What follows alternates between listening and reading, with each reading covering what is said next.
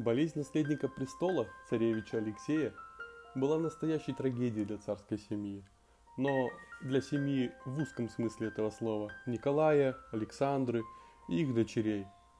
Для широкого круга Романовых, монарших кровей, обладающих большим политическим влиянием, эта ситуация представляла собой достаточно перспективную в будущем с точки зрения права на престол. А в настоящее время – это была хорошая возможность манипулирования родителями, ищущими любой способ для облегчения страданий даже не столько наследника, сколько просто долгожданного сына. Внуки Николая I, Николай Николаевич младший и Петр Николаевич были одни из ключевых фигур семейства Романовых тогда. Они не могли не предполагать своего возможного возвышения в случае острого вопроса наследования власти в стране. Царский брат Михаил, человек при своем праве на престол, не производил впечатления серьезного конкурента, к тому же мог быть хорошо управляемым. Ко всему прочему, эти князья были женаты на дочерях князя Черногорского, будущего короля, Анастасии и Милицы, которые тоже были не лишены амбиций. Именно в их руки в первую очередь и попал Распутин. Григорий Ефимович был простым крестьянином – который безусловно обладал способностями, по меньшей мере гипнотическими. Не сумев наладить жизнь в своем родном краю и побывав в монастыре, у крестьянина открылась неофитская тяга к религиозным поискам.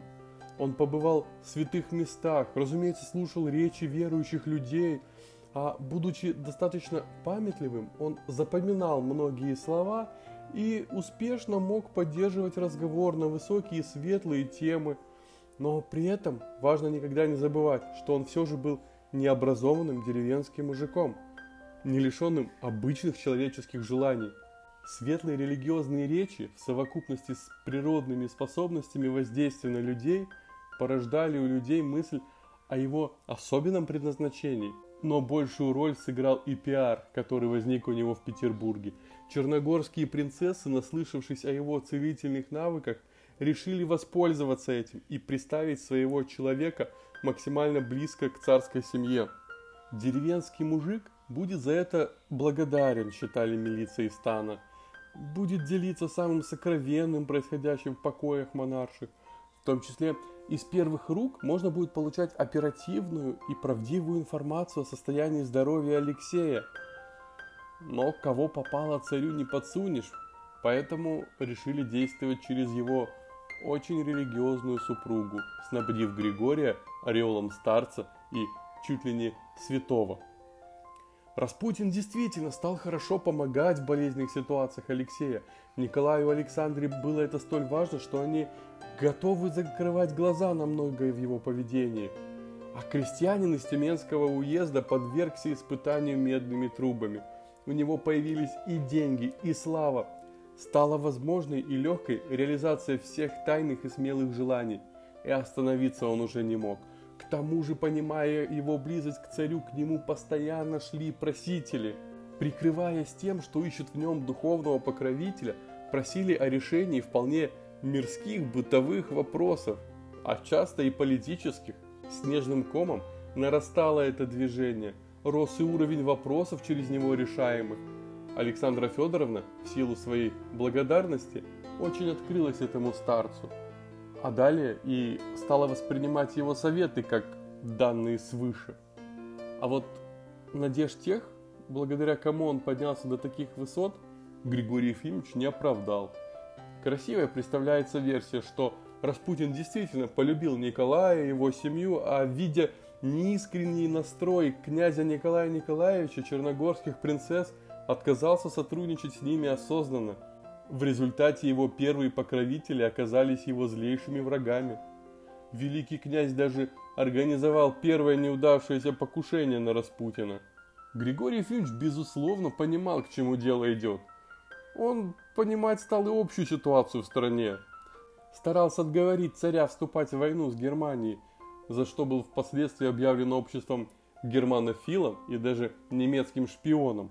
С подачи Распутина Николай Николаевич был отстранен от руководства армии. Императрица поддерживала его в этом.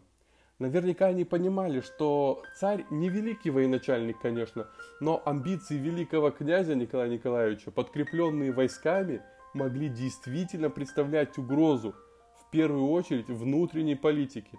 Романовым бить явно по Романовым было бы опрометчиво, поэтому все удары приходились по Распутину, но тем самым нанося урон имиджу государя. Тиражируемая информация о деяниях Григория во многом не была беспочвенной, и в то же время она изрядно гипертрофировалась, но все же она концентрировалась не на семье царя, а на Распутине. Поэтому предсказание о том, что если Григория убьют близкие императору люди, то и императору семьей недолго жить придется. Это вовсе не мистическая, а объективная реальность. Если клан Романовых решится на физическое устранение Распутина – на близкого человека, к царю, к семье, то они дальше ни перед чем уже не остановятся. Это было понятно. Но все эти великие князья умудрились потерять не только царя, но и свой статус, власть, страну и в большинстве своей жизни. История сложилась так, как и должна была сложиться. Альтернативной реальности быть не может, а фигура Григория Распутина интересна тем, в первую очередь, как общество само создало из неумного крестьянина святого старца, а потом удивлялась, почему он не соответствует этому образу и ведет себя как дорвавшийся до власти простой мужик. Те, кто приблизил к царю Григория, и возмущались потом этой близости. Ну а мы узнаем историю по мемуарам тех, под чью дудку тот плясать отказался, а также его убийц.